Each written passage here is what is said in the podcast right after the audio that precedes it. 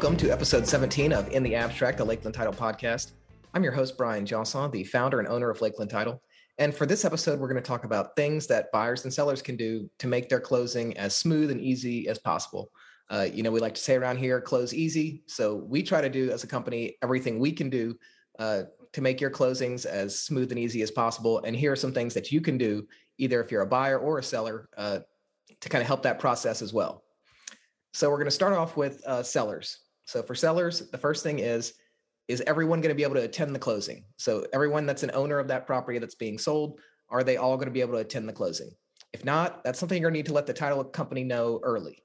Uh, because we can get powers of attorney, we can send the documents to wherever particular people are. If one or both uh, or however many owners aren't going to be at the closing, we can send the documents where they are and they can be executed there and sent back to us.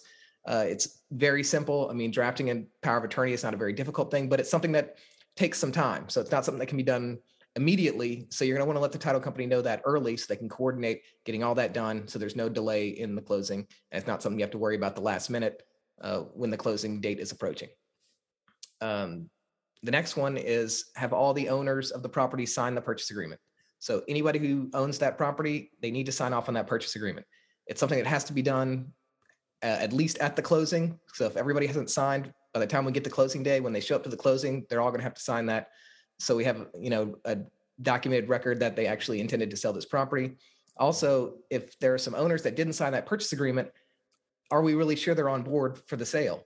Because uh, that could be a huge issue if that just popped up on closing day that they weren't on board for the sale and nobody knew that they thought they were but they never signed that purchase agreement so you don't really know so get all the owners to sign that purchase agreement so that we know that everybody's on board with selling this property and there are no hiccups later on um, the next thing is going to be going to be the wood destroying insect report uh, this is commonly called a termite certificate but it covers other kinds of insects not just termites but that's what people commonly call it but it's it's really a wood destroying insect report and this is uh, generally the uh, seller's responsibility to get that report done. It's very simple. You just call a pest control company, tell them that's what you need. They'll come out and they can do it pretty quickly, but they can't do it immediately. So it's not something you want to wait and try to take care of uh, on closing day or very close to closing day. You want to get that taken care of uh, as soon as you you know possibly can, or you know within a week of closing would be fine. But uh, you don't want to wait till the last minute on that because it is something that their pest control companies are doing those all day, every day, but you don't want to wait to the last minute just because they might not be able to come out there, you know, as quickly as you need them to.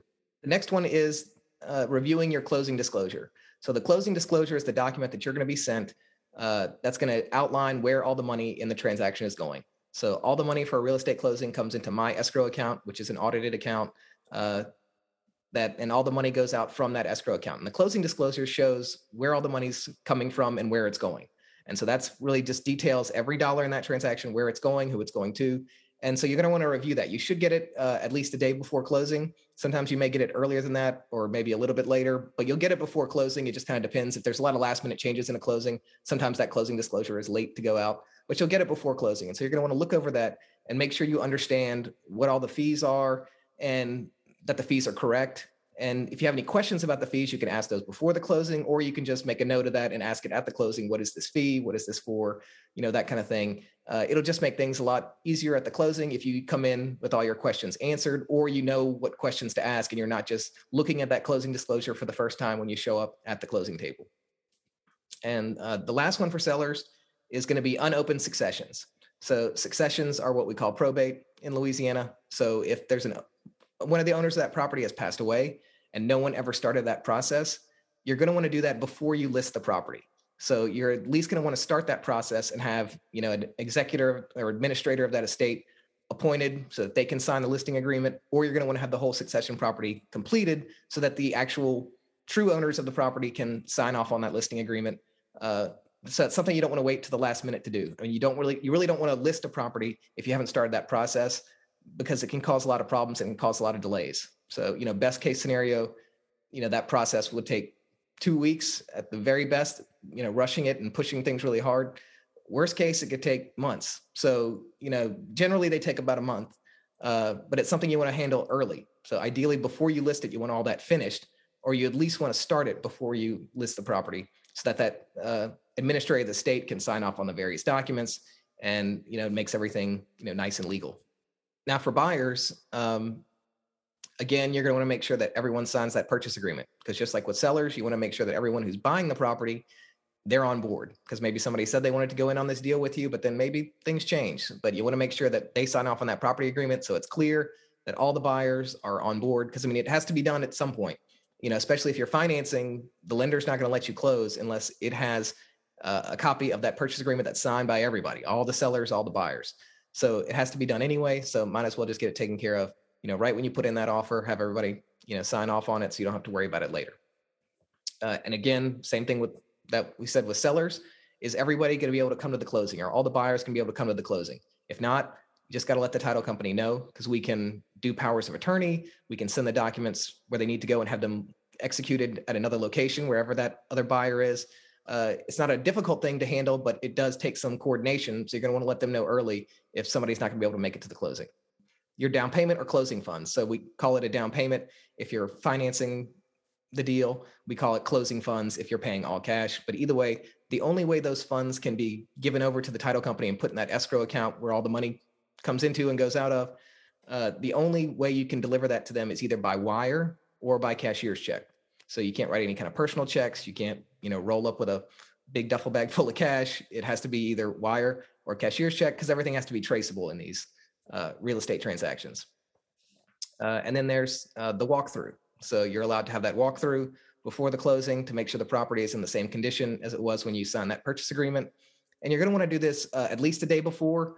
Uh, if you want to do it two or three days before, that's even better, but at least a day before. Not something you want to do the morning of closing or on the way to the closing, just because if there's any issues that come up, if there were some repairs that were supposed to be done that, that weren't done, it's easier to handle those if you have a little bit of time and it's not something you're trying to handle at the closing table or an hour before closing you know, because if there was, for example, if there was a repair that wasn't done that was supposed to be done, we can hold back funds in our escrow account and get everybody to sign an agreement where either that repair is done or that money goes to the buyer to make the repair themselves, or there's various ways to work it out. But it's just better if you have that information and you know that that's something you're going to have to deal with or sooner rather than later. So a day before, you know, is okay. Couple days before, even better but definitely try not to do that unless it's absolutely unavoidable to do that morning of closing or on the way to closing because that just cutting it a little close. And then the last one for buyers is that you're going to want to make sure you have all your financial documents together uh, if you're getting a loan uh, for this property because your lender is going to want to see a lot of your financial documents. So you know your tax returns, your you know W-2s, your 1099s, pay stubs, all that kind of stuff. They're going to want to see those things, but also anywhere that money's coming from, the lender has to be able to trace that. So, you know, if you had your down payment funds sitting in your bank account for months, that's not a big deal because they can see it's been sitting there. But if, you know, say your down payment money is a gift from grandma or a gift from mom and dad or something like that, and that money just shows up in your account, you know, a few weeks before closing, the lender is going to want to know, okay, where did this money come from? They have to be able to sh- see where everything's coming from uh, because you know they need to make sure it's not some kind of you know money laundering scheme or anything like that. Part of their rules and regulations is they have to know where all the money is coming from. So if something like that just pops up they're going to want to know where this money come from? And if you have that stuff ready uh, ahead of time you can just you know quickly respond with oh here this is where it came from.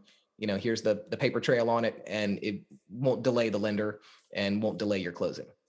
So now for both parties uh, you're going to want to remember to bring your id because everybody who's signing so all the buyers and all the sellers they have to have some form of photo identification that is government issued. So the most common are your driver's license or a state ID card or a passport. Now, if you don't have any of those, it's still okay. We can still do the closing, but you're going to want to call the title company ahead of time and say, I don't have any, you know, I don't have a state ID card, I don't have a driver's license, and I don't have a passport. What else can we use? And the title company will be able to tell you, okay, we can uh, use these other forms of identification. And usually it'd be, you know, two other forms of identification that can substitute for that one uh, you know, that one ID or driver's license or passport. So, you know, it can be worked out. It's not a big deal, but it's not something you want to deal with when you come to closing because then you may not have the documents that they need with you.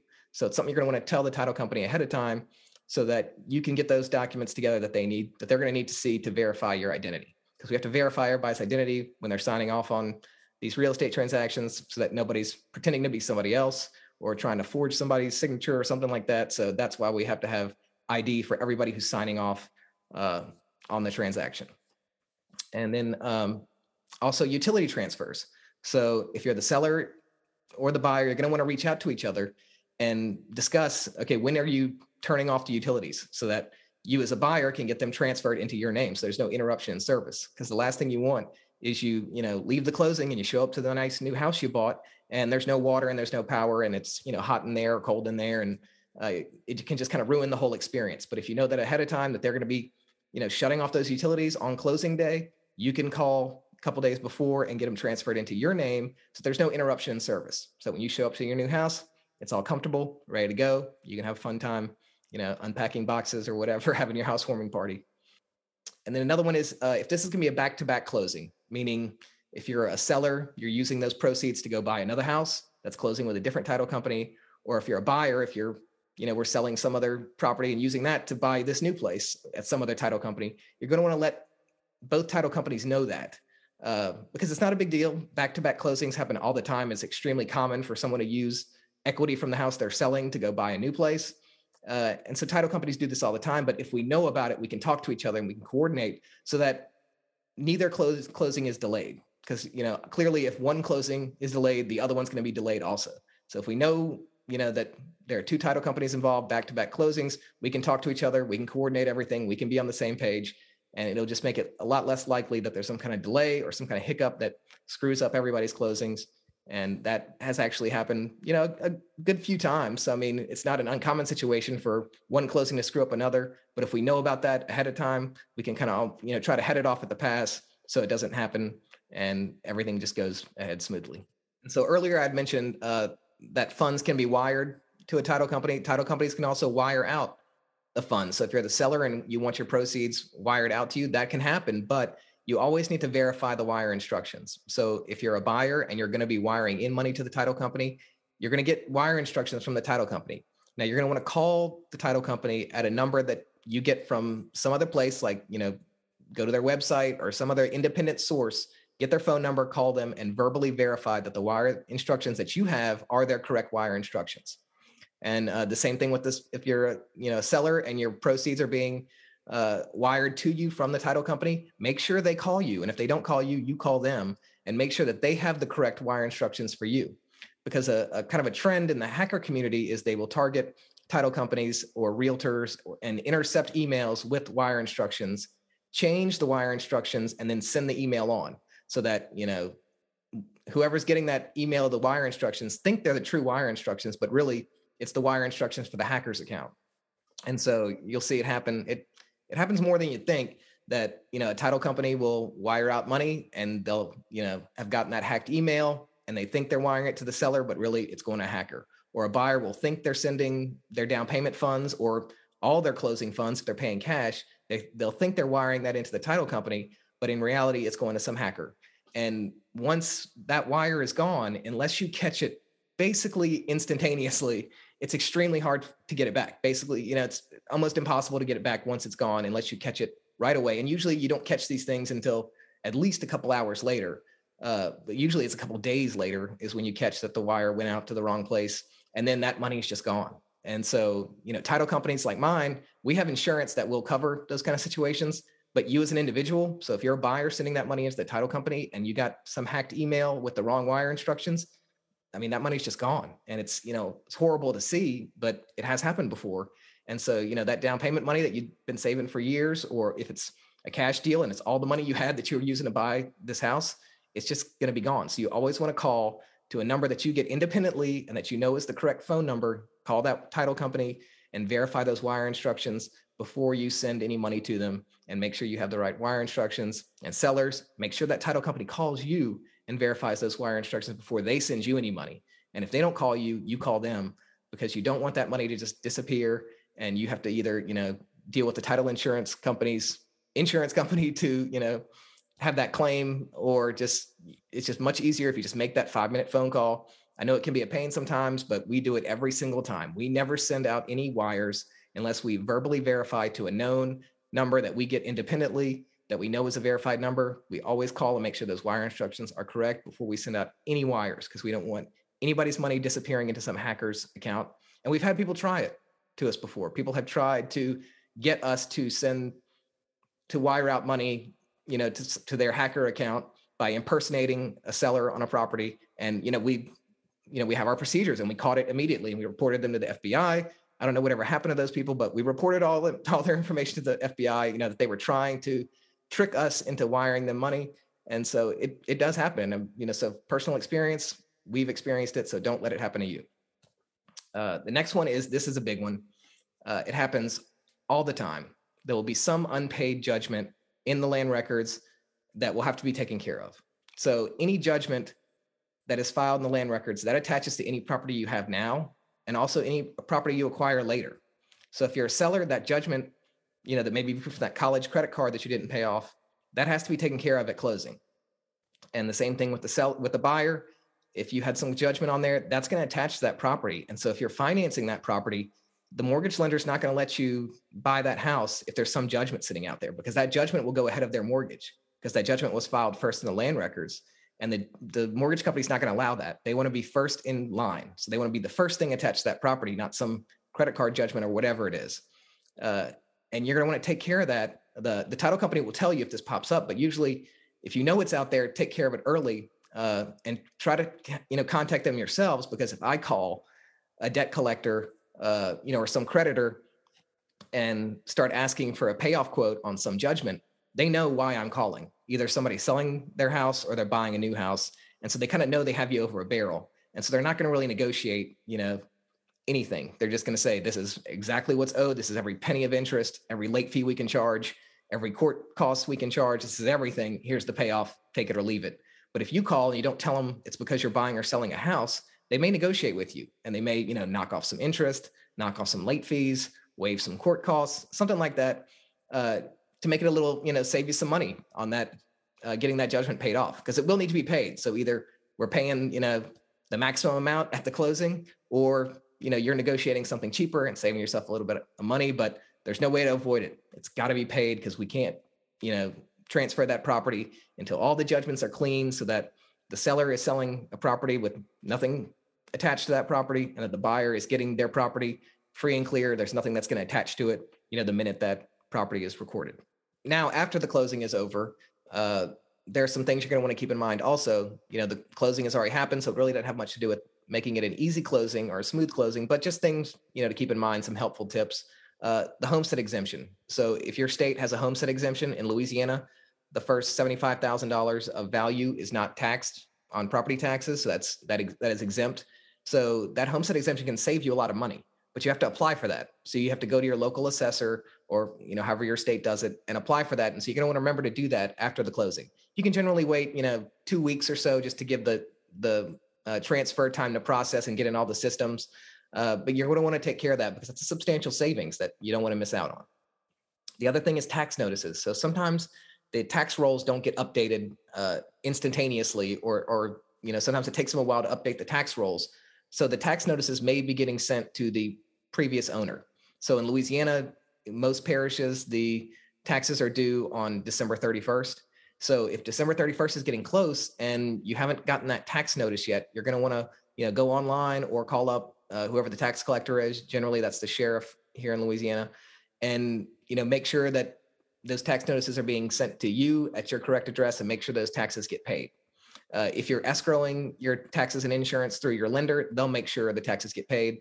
Uh, so you really don't have to worry about that. But if you it's a cash deal and you're paying your own taxes and insurance, if you don't get that tax notice and the tax deadline is approaching, you're going to want to just remember don't let that date that deadline pass and your taxes go unpaid uh, because it could get sold at uh, tax sale if you let it go too long without paying it. But also there's going to be penalties and interest that are going to start to accrue, and so you're going to be paying more than you really need to if you can just you know remember that maybe you know if you just bought this house that tax rolls might not get updated and that tax notice might be going to the the previous owner who may you know just forget about it or whatever and or forget to send it on to you or you know maybe they're just not even checking their forwarded mail anymore who knows? But so just remember that don't let that tax deadline uh, pass and sometimes they won't send you the notice because they they won't realize that someone new owns the house. Uh, and the other one is if you bought new construction. So a lot of states have a new home warranty act. We have one in louisiana. And so there are certain things that are covered under that new home warranty act but there's time deadlines for that new home warranty act. So I did a whole episode on the new home warranty act for Louisiana. So if you're buying new construction in Louisiana, you can listen to that episode and it'll tell you what all the deadlines are. You can put little calendar reminders in your phone to remind you when those deadlines are coming up so that you don't miss out any on any of those warranty coverages and get any repairs that you're due uh, from the builder for new construction. And then the last one we'll go over is if you're a seller, you're going to want to tell your old lender, if you had a mortgage, tell your old lender where your new address is. So, you know, tell your lender where you're moving so that they know where to forward any kind of, you know, statements about your paid off mortgage because your mortgage is going to get paid at the closing. But sometimes, you know, the payoff quotes are not totally accurate. And so your lender's not going to take more money than they're owed. So if there's any money extra or any money left over in your taxes and insurance escrow account, they're going to mail you a check for that. But they need to have your new address because they don't you don't want to go into the old address because maybe it doesn't get forwarded or maybe the new owner, you know, just thinks it's junk mail and throws it away or something like that. So you're going to want to make sure that your old lender on that mortgage that's being paid off has your correct address so that they can send you any kind of documents or you know hopefully a check for a little bit of refund or anything like that they can send it to your correct address and so that you get that so I hope y'all enjoyed this episode. I hope you found it entertaining and informative. Uh, you know, please let us know if there's other content you'd like us to do videos about. We'd be happy to do that. And you know, if you're listening to us on a podcasting platform, you know, please give us five star rating and subscribe. Uh, if you're watching this on YouTube, please uh, like this video and subscribe so that you can you know keep up to date on what's going on on the various real estate topics that we cover. We're going to try to get some people in for interviews soon.